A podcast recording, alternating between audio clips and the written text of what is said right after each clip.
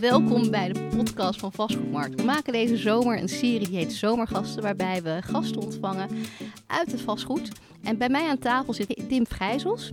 Dimf zit al vijfentwintig jaar in het vastgoed. Ze is begonnen als adviseur bij de Woningraad. Heeft diverse functies vervuld bij Mees Pierson, bij Fortis als fondsmanager. Ze heeft samen met Annex een buy-to-let opgezet. C E O geweest bij M R P Development. En heeft op dit moment haar eigen boutique investeringsmaatschappij. Dimf, welkom bij onze podcast. En mijn eerste vraag aan jou is, wat is jouw beste zomer? Uh, dankjewel. Uh, wat is mijn beste zomer? Um, ja, ik, ik, ik hou van alle zomers. Um, zomervakanties vind ik een hele fijne periode. En ik hoop eigenlijk mijn fijne zomer weer opnieuw te mogen maken vanaf morgen. Dan vlieg ik naar Tanzania met mijn hele familie. Uh, drie zonen die... Uh, Uh, waarschijnlijk ook wel zin hebben in een keer wat anders dan naar Zuid-Frankrijk gaan. Dus we gaan dat uh, meemaken. Ben jij iemand die zijn werk meeneemt op vakantie? Um, mm, ja, toch wel een beetje. Ja, ik, maar dat, dat ligt aan mijn nieuwsgierigheid. Ik, uh, ik, ik vind mijn werk ook leuk, dus ik wil dan toch een beetje aangetakt blijven. En hoe denk je dat als zich dat zal ontwikkelen in Tanzania? Nou, ik hoop daar geen internet te hebben. Dus, uh, en, en ik denk wel dat het echt een waanzinnig mooie trip gaat worden. Dus dat, uh, dat gaan we maar eens uitproberen. En ben jij dan ook iemand die als je in het buitenland is echt kijkt naar vastgoed? Of kan je dat dan uitschakelen? Uh, ik denk dat in Tanzania dat ik het redelijk kan uitschakelen. Maar, uh, of juist allemaal kansen gaat zien natuurlijk. Of kansen gaat zien, inderdaad. Mooie vakantieparken. Nee, ik, uh, ja, ik kijk altijd naar vastgoed. Ik kijk... Uh, Uh, naar, naar gebouwen, ik kijk naar woningen. Ik, uh, ik, ik hou gewoon wel van vastgoed, ja. ja. Hoe is dat zo ontstaan? Je hebt echt een rechte carrière in het vastgoed. Ja, ja nou ja, dat, dat gaat heel ver terug. Eigenlijk wilde ik altijd dierenarts worden. Uh, maar dat... Uh... Waar ging het mis? Nou, dat kan ik heel goed uitleggen. Toen ik uh, naar zes V W O ging, uh, ik had een heel exact pakket, maar ik had een hekel aan mijn scheikundejuf en uh, docent en, en zij aan mij. En het was mijn achtste vak. En toen heb ik scheikunde eruit gegooid. En uh, dan kan je alles studeren met wiskunde, B, natuurkunde in je pakket, maar geen uh, uh, geneeskunde. En toen wist ik het ook even niet meer. Uh, ik wilde per se naar Amsterdam, niet naar Delft uh, of iets. Dat, uh, dat zag mijn moeder initieel wel zitten.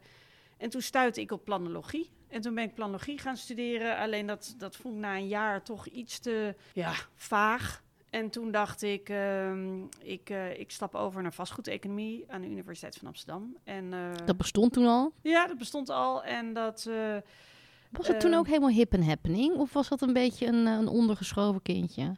Nou, het was ook al wel hip en happening. Wat uh, voor soort mensen gingen daarheen? Allemaal mannen. Echt waar? Uh, ja, joh, ja, ik was een van de weinige vrouwen daar. Um, en um, ja, toch een beetje de types die uh, misschien nu nog steeds wel in de sector ziet rondlopen. Dat, dat wordt daar wel geboren, ja.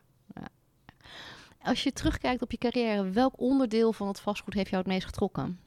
Nou, ik heb heel lang aan de investmentkant gezeten. Dus ik heb heel lang...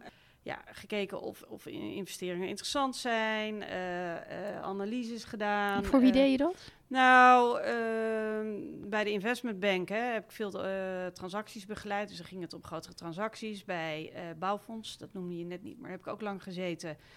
Uh, daar ging het uh, over uh, het initiatie van nieuwe fondsen. European Student Housing Fund, uh, Parking Fund. Is, zijn dat interessante markten? Is er voldoende product? Uh, voldoende rendement. En um, eigenlijk pas uh, bij mijn overstap naar M R P, uh, waarin wij eigenlijk ook zouden gaan uh, uh, investeren en, en zouden gaan profiteren van het dieptepunt in de markt. Hè. Dat is zo'n uh, acht jaar geleden. Uh, toen ineens kwam A S R vastgoedontwikkeling voorbij.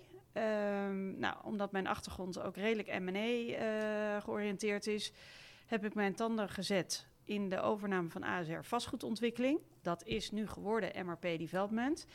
En dat was eigenlijk mijn eerste kennismaking echt met de ontwikkelkant.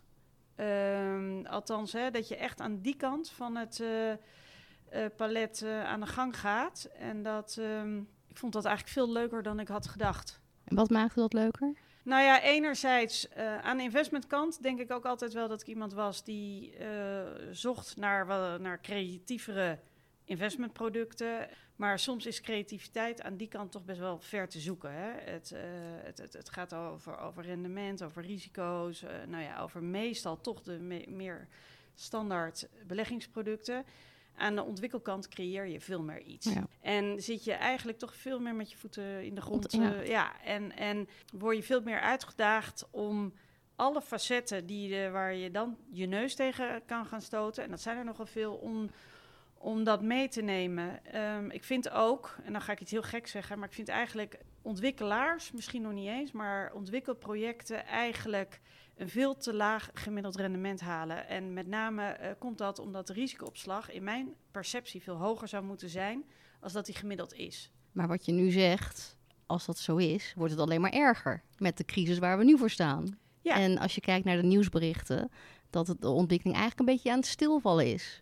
Ja, nou ja, uh, uh, er is geen zo vak, zo cyclus als de ontwikkelmarkt. En we hebben natuurlijk tijden gezien waarin ze inderdaad hartstikke veel geld verdiend hebben. Maar ook tijden gezien waarin het echt serieus heel slecht met de sector ging. Um, dat was bijvoorbeeld in die periode hè, waarin A B N AMRO uh, nou, Bouwfonds wilde verkopen. Uh, Over welk uh, jaar hebben we het dan? twintig dertien of zo? Ja, nou, Bouwfonds we, uh, werd eerder verkocht, al uh, één, één crisis eerder. Maar A S R, ja. uh, dat is een ander voorbeeld. Dus een uh, uh, verzekeraar die uh, in, de, in de vette jaren natuurlijk dacht, ik ga zelf ook ontwikkelen uh, en woningen houden. Nou, zag je in, in de crisis daarna dat ze dachten, nou, doe toch maar weg niet. Ermee. Want het past niet in ons risicoprofiel. Opeens. Um, opeens, fair enough overigens, want nogmaals, het is een cyclische markt. Ja. Maar um, dat weet je ook als je erin stapt, denk ik dan. Ja, maar dan lijkt het altijd mooier. Sunny side up, ja. Ja, ja uh, dat, dat, dat, dat is iets waar, uh, waardoor we nu ook een beetje ja, in een markt zitten. Eigenlijk die al best wel een tijd gekenmerkt wordt door dat het, uh, het gemak waarmee kapitaal echt naar de ontwikkelaar uh, uh, toe ging lastiger is geworden voor een gemiddelde ontwikkelaar. Dat is al langer aan de hand. Nou ja, en dan krijg je in deze tijd hè, de onzekerheid met betrekking tot bouwkosten, de onzekerheid met betrekking tot rentestijgingen. En dan ook aan de inkomstenkant hè, de, de nodige uh, onzekerheden die onze Hugo heeft uh, ingebouwd. Dat maakt dat, dat je nu inderdaad weer naar een periode gaat die, uh, die het zeker voor de ontwikkelaar heel lastig gaat maken. Daar ben ik van overtuigd. Wat ik me dan ook afvraag en waar ik het met je graag over wil hebben is die framing van uh, ontwikkelaars en vastgoedmensen. Uh, dat zijn eigenlijk de boeman. Die verdienen allemaal veel te veel geld. Dus het is hartstikke goed wat Hugo allemaal doet. Um, maar we hebben ook een woningnood. Hoe lossen we de framing op? Is die framing terecht? En hoe lossen we de woningnood op? Want ik denk dan, die woningnood bestaat al zeventig jaar. Die gaan we helemaal niet oplossen. Zeker niet nu. Nee, nou ja, goed. De, de, de framing uh, die, die is in mijn beleving zo'n tien jaar geleden hè, actueler geworden. Dat was in de tijd dat de buy-to-let Uh, markt opkwam. Uh, particulieren in Nederland die gingen uh, als alternatief pensioen, hè, ook ondernemers, uh, wat beter verdienende uh, artsen, uh, weet ik het wat, die kochten een tweede woning voor de verhuur. Maar dat werd um, eigenlijk altijd al gedaan. Hè? Ondernemers hebben eigenlijk altijd al in de geschiedenis het winkeltje boven, of de, de woning ja. boven het winkeltje gehad. En Uh, mensen die het zich konden permitteren hebben ook altijd een zomerhuisje gehad of uh, een woning voor studerende kinderen gekocht. Dus het is, het is, eigenlijk is het iets van alle tijden geweest en opeens kreeg het een naam. Ja, het, nee, het is ook van, van alle tijden. Ik denk wel dat het in Nederland, als je kijkt naar de woningmarktstructuren, dat uh, het er uh, uh, nog iets minder gebruikelijk was dan in andere landen. Als je in Europa kijkt, dan zie je dat in de U K bijna een derde van de hele huurmarkt eigenlijk buy-to-let is. Het is daar ook een hele geaccepteerde grote volwassen markt. Maar ook in Scandinavië, ook in Zuid-Europa, dat begint zelfs al in België. Uh, in Nederland ken je natuurlijk een relatief hele grote woningcorporatiesector. Um, en ik denk wel dat er een, een, vers, een, een, een verschuiving ook in Nederland hè, naar meer een generieke markt, zoals ik net noemde, uh, buiten Nederland. Nou ja, dat die komende was of dat die op, opgekomen is zo'n jaar of tien uh, geleden. Dat heeft ook te maken met de pensioenregelgeving die veranderde. Dus veel uh, investeerders moesten dan ook wel een, een alternatief pensioen uh, organiseren. Ja, en waarom dat zo geframed uh, wordt, dat, uh, dat komt omdat de woningmarkt allerlei problemen kent. En dan moet, uh, dan moet natuurlijk altijd aan, uh, aan, aan iemand anders dan, uh, dan aan de politiek liggen. Uh, dus dan, dan is dit uh, ook wel een hele makkelijke schuldige. Is het kwalijk dat die buy-to-let-markt zich ontwikkeld heeft, zoals die, zoals die zich ontwikkeld heeft? Nou ja, kijk... Er zijn altijd excessen. Hè? Dus, um, wat noem je een excess? Nou ja, ik kan mij voorstellen, hè, die uh, particulieren die een, een huurwoning of een, een koopwoning kopen. Dan gebeurt er uh, al dat je hem uit de markt, hè, haalt voor een potentiële uh, starter.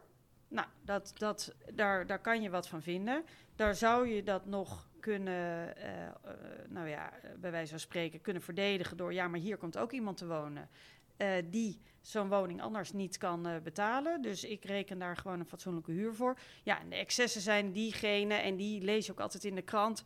Hoe noemen ze dat nou? Uh, die, die van die korte ritjes en, en uh, aan uh, expats en uh, voor, voor hele huur, de hoge huren dan weggezet zou uh, worden. Maar, maar ik, dat is niet de massa natuurlijk. Exact, dat is niet ja. de massa, want uh, uh, het gros... Die gaat uh, en die rekent hetzelfde eraan als, als een institutioneel belegger zou doen. Die, uh, sterker nog, ook wat een woningcorporatie uiteindelijk doet. Uh, en die kijken naar een bepaald aanvangsrendement. En dat scheelt helemaal niet, niet zoveel, zoveel van de professionele markt. Ergo, ik denk dat een gemiddeld particulier, omdat ze minder overheadkosten hebben, het uh, ja. uh, nog wel iets uh, lager uh, uh, wegzetten. Uh, sterker nog, ook omdat ze een negatieve rente hè, uh, lang om hun oren kregen, mm. al met een paar procent uh, huurrendement tevreden waren. Dus de excessen zijn voor mij uh, echt die, uh, uh, hoe noem je dat, short stay uh, en, en, en uh, de korte rietjes. En die zijn er heus, maar dat ja. is niet de grote markt. Al zou die buy-to-let-markt er niet zijn, dan is er nog steeds een woningnood. Ja. Dus er zijn gewoon te weinig woningen. Maar er zijn altijd al te weinig woningen geweest. Het is een soort van een, een gegeven, een status quo. En als je nu weer in de kranten leest dat, er, dat de bouw stilvalt, dan gaat die status quo nog wel een tijdje door. Hoe gaan we dat oplossen? Nou, ik, ik, ik ben in die zin misschien wel een beetje een, een dwarsdenker. Want er wordt al uh, heel lang gesproken, uh, uh, als men het heeft over de problemen in de woningmarkt, wordt alleen maar gesproken over... Uh, discrepantie tussen vraag en aanbod. Uh, die was er overigens in de vorige crisis ook al. Uh, die is er uh, nu natuurlijk weer. Alleen wat men vergeet in, in, in, in uh, het kijken naar de woningmarkt... is feitelijk naar uh, uh, het E C B-beleid, naar het uh, geldmarktsysteem...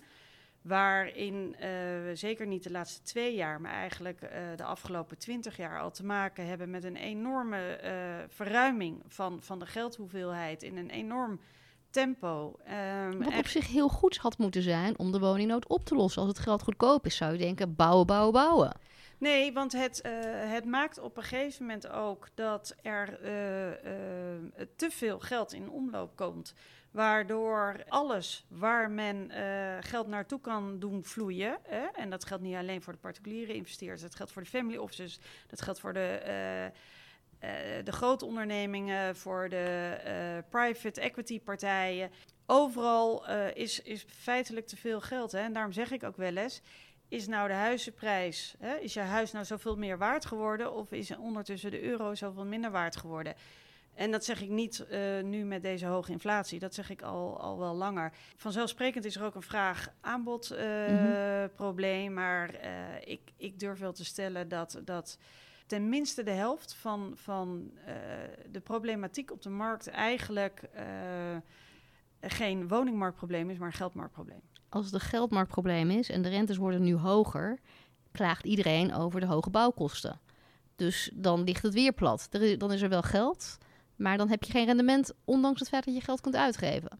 Nou ja, goed, uh, een hogere rente uh, is no- in een normale wereld... dat heb ik bij vastgoedeconomie geleerd... heeft een hele sterke link met de inflatie. Mm-hmm. Dus dan heb je een korte termijn negatief effect op de woningmarkt... Hè, omdat er uh, rentes, hè, uh, dus financieren wordt duurder... Uh, nou, indirect wordt bouwen duurder.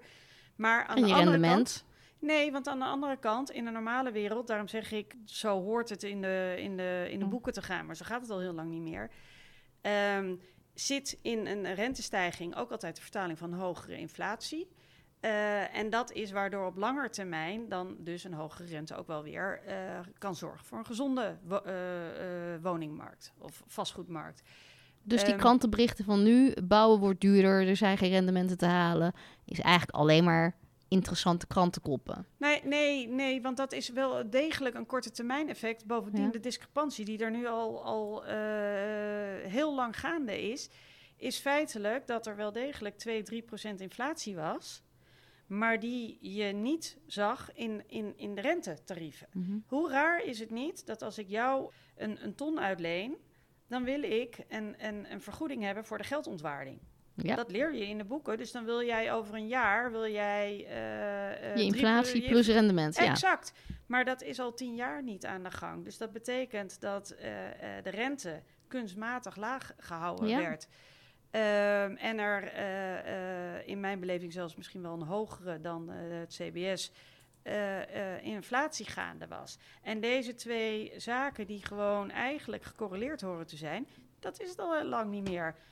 Um, als ik mijn zoon uh, bedrijfs- of economie uh, moet overhoren, dan, dan, dan, dan leren zij nog steeds deze basis. En dan zeg ik, ja, maar zo werkt het in de wer- uh, echte wereld al lang niet meer. Maar um, ergens gaat dat natuurlijk een keer uh, mis. Dus terug naar die ontwikkelaar en die bouwer. Ja, die gaat nu enorme last hebben van uh, uh, een, een, een, een hogere uh, rente. Maar als dat het enige was, dan was dat nog wel overzienbaar. Uh, ze gaan... Het andere is Hugo, bedoel je? Het andere is Hugo. Um, niet alleen, maar um, ik ben geen voorstander van uh, denken dat je alles met regulering kan uh, oplossen. Maar wat echt killing voor de markt is, is als jij aankondigt dat je gaat reguleren, maar vervolgens de invulling daarvan in het ongewisse laat. En dan, wat gaan partijen dan doen? Die gaan hun risicopremie uh, opschroeven. Dat is logisch, want uh, je wil een vergoeding voor het onbekende in de toekomst mm-hmm. hebben. Nou, uh, als dan de risicopremie te hoog wordt en uh, de bouwkosten ook nog eens uh, uh, door het dak gaan vanwege onzeker politiek uh, beleid ten aanzien van gas en energie en weet ik het wat allemaal. Ja, dan, uh, uh, ik ben zelf geen bouwer, maar ik heb uh, bij Mees Pierson als analist lang de bouw uh, gevolgd. Ja, dan komt er een moment Dat, uh, dat ze maar even in de wacht gaan. En zeker voor de ontwikkelaar. Die moet en dat nou... is nu. En dat is nu, in mijn perceptie. Dus Hugo zou daar goed aan doen. Tenminste, uh, de spelregels Z S M op tafel moeten leggen. En waar veel mensen aan denken, ja, hè, uh, dan uh, het middeldure huur wordt gereguleerd met, die, met dat uh, W W S-stelsel. Nou, dan moet die uh, uh, uh, W O Z-cap uh, moet daarin verwerkt worden, maar Uh, waar, denk ik, veel beleggers en kopers en ook institutioneel beleggers niet aan denken, of misschien ook wel, maar is dat ook hiermee de indexatie, de jaarlijkse indexatie, uh, een politiek instrument wordt. En geloof maar de dat... De woningmarkt dat... is gewoon een politi- is ge- gepolitiseerd, laat ik het zo ja, zeggen. Ja. ja, maar goed, dat is maar prima. Maar het lost niks op. Het lost niks op, want als jij alleen maar onzekerheid op de markt brengt en vervolgens Uh, roept dat we gaan bouwen, bouwen, bouwen, dan, dan gaat er ergens iets mis. Hij ja. zegt niet wie er gaan bouwen. Nee. Um, en wie het gaat betalen. Exact. En, uh, en, uh, ik bedoel... Maar zie jij dan nog wel gebouwd worden? Nou, op de korte termijn uh, uh, vrij weinig. Kijk, ik bedoel, het is een hele complexe markt op dit moment, want Uh, wat ik zei, de risico's nemen enorm toe. Nou, dat zou in principe zich moeten vertalen in hogere rendementseisen. Hè? Uh, lees waardedalingen en dan krijg je de rente er nog overheen. Dus dat ziet er allemaal spannend uit. Van de andere kant heb je dus nog steeds te maken met verruimingen. Ze kunnen het maar niet laten bij de E C B. Dus gek genoeg, aan de andere kant klotst het geld nog steeds tegen, tegen de kaders. Tegen de, dus Uh, theorie en praktijk, het is uh, één grote soep geworden waar, uh, uh, waar het best soms koffiedik uh, kijken was, maar is. Ik denk wat, wat er in ieder geval moet gebeuren is, uh, uh, Hugo zou, als hij echt wil dat er zoveel geproduceerd moet worden, moet hij duidelijkheid geven over uh, liever niet die regulering, maar als, dan uh, in ieder geval Uh, dat op een, uh, op een transparante manier en ook uh, niet voor één jaar, maar bij wijze van spreken voor de komende tien jaar. Dat is denk ik heel belangrijk, maar dat, uh, dat zie ik, uh, ja, zie ik niet zo snel gebeuren. Maar. En die framing, dat uh, al die mensen met geld het gedaan hebben. Hoe gaat dat de woningnood oplossen? Nou ja, uh, je, je, je, ik, het is gewoon zonde dat dat op deze manier gestigmatiseerd is in de markt. Want uh, zoals ik eerder zei, hè, in, in, in Zuid-Europa, in Scandinavië, uh, in heel Europa is het gewoon een hele belangrijke drager van de markt. En de buy-to-let-investeerder denkt niet zoveel anders en rekent niet zoveel anders als de institutioneel belegger. En die kan dus uh, met een hoop passie hè, voor, voor zijn of haar vastgoed. En zij heeft... Uh, of Hij heeft er ook belang bij dat een huurder lang blijft zitten. Mm-hmm. Uh, kan een stukje helpen bij de verduurzaming. Ja, als je die helemaal de markt uitdrukt, dan kan dat misschien voor, voor een, een kleine groep starters inderdaad hè, uh, wel helpen. Want daar ja. wringt het wel. Ik bedoel, uh, niet, niet alles is zwart-wit. Hè, dus. Nou, wat ik heel fascinerend vind, is dat toen ik mijn eerste huis kocht, dat was in de tijd nog in de guldens, voor driehonderdduizend gulden. Iedereen zocht een huis, alle starters in mijn buurt ja. zochten een huis van driehonderdduizend gulden. De een vond iets op de grachten, de ander vond een gezinshuis in Naarden, de ander vond iets, weet ik veel, weet je. Iedereen vond voor dat bedrag ja. een woning ja. naar zijn eigen smaak en stijl. Dat bestaat nu niet meer. Nee. En dan denk ik van, hoe is dat dan in hemelsnaam gebeurd en wordt dat ooit nog opgelost? Nou ja, maar hoe, dit, dit is nou het typische fenomeen van uh, uh, in mijn beleving ook een stuk geldmarkt die zich dus nu vertaald naar uh, eigenlijk een grotere inkomensverschillen. En als jij eenmaal in die, uh, in die molen zit, dan, uh, dan, dan, dan, dan, dan kan je mee. Maar voor starters wordt het moeilijker en moeilijker. En de grote uh, vraag is, heeft dat nou alleen te maken met een, uh, een tekort aan aanbod? Of, of dus hè, uh, met een... Een, een geldsysteem wat op hol, toch een beetje op hol ja. geslagen is. En uh, dat is heel wrang voor, voor starters, voor jonge mensen. Ik heb drie zonen. Uh, ik maak me daar best zorgen om. Want ja. het wordt voor hun onbetaalbaar. Ook al komen er uh, nog, nog een miljoen uh, huizen bij. Hè, stel dat dat nodig is. Dan, dan, dan zie ik nog niet dat dat dan de oplossing is. Ja. We gaan afronden. Met jouw ervaring, vijfentwintig jaar in het vastgoed. En uh, nooit overwogen om eruit te stappen. Stel nou eens dat we jou minister van Volkshuisvesting maken. Iemand met ervaring. Wat is het eerste wat jij zou doen? Het lijkt me best leuk trouwens. Uh, maar, nou, Heb het... je het nummer van Mark? Ja. Ik weet niet of je die nog moet hebben, maar... Uh... Nee, uh, I don't know. Um, nou ja, uh, A, wat ik zou doen is dus het verduidelijken hè, van, van spelregels uh, op de markt. Ik zou iets meer vertrouwen hebben in de markt. Hè, dus niet alles denken te kunnen oplossen met regulering. Regulering beschermt natuurlijk wel de zwakkeren. Ja, maar dat is ook heel goed. En, ja. uh, dat, dat moet ook blijven. Maar, uh, het was daar... goed zoals het was? Nou ja, je hebt de woningcorporaties die al een hele grote belangrijke rol hebben. Die, uh, uh, uh, die daar een, een, een goede functie in vervullen. Um, ik vind wel, overigens wel wat van de huurbescherming, hè, waardoor je dat scheef uh, wonen uh, krijgt. Uh, maar nu het, het nog verder gaan reguleren, dat is heel lastig. Maar wat ik vooral zou doen, ik denk dat er uh, niet alleen dus uh, aan, aan, aan de verhuurregels, maar aan de omgevingsvergunning, uh, hè, het hele circus wat daar uh, aan te pas komt. Uh, daar, daar verdrinkt ook werkelijk iedereen in. Uh, en wat bedoel je daarmee? Het nou ja, uh, uh, voordat jij uh, tot realisatie van een project komt, uh, heb jij met, uh, met tachtigduizend loket- loketten te maken die ook weer over elkaar struikelen, die het allemaal niet weten. Dat is al lastig. En die loketten zijn misschien niet zo erg, maar de buurt mag ook zoveel zeggen. De buurt mag uh, veel uh, zeggen. Hè? De prioriteiten worden ook uh, soms verkeerd gesteld. En uh, last but not least, ik vind dat... Uh, gemeentes soms een onre- uh, onrealistische grondpolitiek voeren.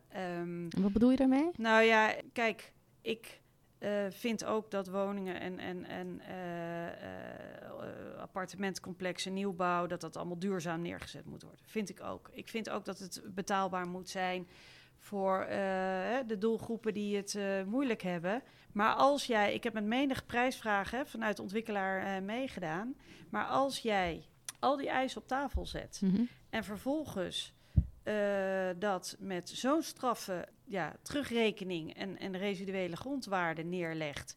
Waardoor je met één keer uh, per ongeluk, hè, uh, uh, om maar weer terug te komen op risico's die je uh, gedurende het project loopt. Als er maar iets verandert, dan ga je ja. onder water. Dus zet en er ook, verandert nogal wat natuurlijk. Nou, dus zet bij elk project. ook uh, realistische grondprijzen uh, neer. En zeker in de duurdere woongebieden op dit moment, uh, of het nou een tender is of, of aankoop, een herontwikkeling naar een kantoor. Op het moment als jij vanuit de gemeentes te uh, uh, rigide eisen neerlegt, ook over een derde sociaal, een derde uh, uh, middelduur en een derde vrije sector. Waarom is dat niet goed? Waarom vind je dat rigide? Nou, die mensen moeten ook ergens ja, wonen. Dat, ja, dat, dat is wel prima. Maar of, wat er nu gebeurt is dat heel veel mensen daardoor het niet meer rondgerekend krijgen. Heel veel partijen. En wat gebeurt er dan? Dan gebeurt er dus niks. En je moet wel zorgen dat die motor uh, uh, gedraaid kan wor- worden. En dat moeten ook ontwikkelaars doen. Dat moeten ook investeerders doen. Dat moet de politiek zeker doen door hun spelregels helder te zetten. Um, maar gemeentes ook door uh, misschien een wat uh, uh, nou ja, vriendelijker uh, beleid en, en grondprijs af en toe neer te zetten. Ik bedoel, iedereen moet, moet daar een stukje voor inleveren. En dan, dan nog gaan we denk ik lastige jaren tegemoet.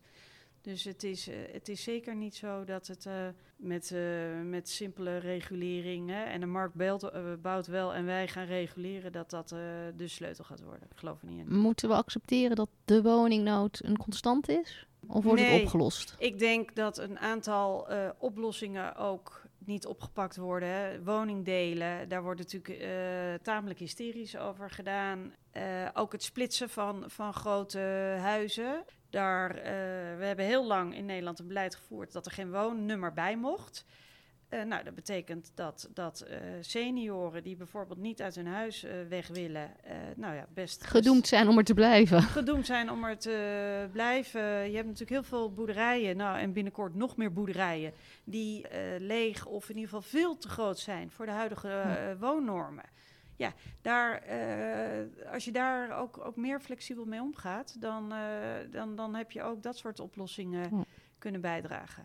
Kortom, een beetje flexibel kijken, creatief kijken naar de markt en niet overreguleren. Niet overreguleren en ja, tegelijkertijd uh, hoop ik toch echt dat die E C B, ik, ik kan het gewoon niet aan. Ik, ik, ik, ik kan het echt niet aan wat, wat, hoe die... Eigenlijk, uh, ja, een, de afgelopen tien jaar al uh, een, een, een financieel beleid hebben gevoerd die, uh, waar we nu de rekening van gaan betalen. Dimf Ghijsels, dankjewel dat je onze zomergast wilde zijn. Ik wens je een hele fijne vakantie en ik hoop dat je dit een heel klein beetje kunt loslaten. Fijne vakantie. Dankjewel.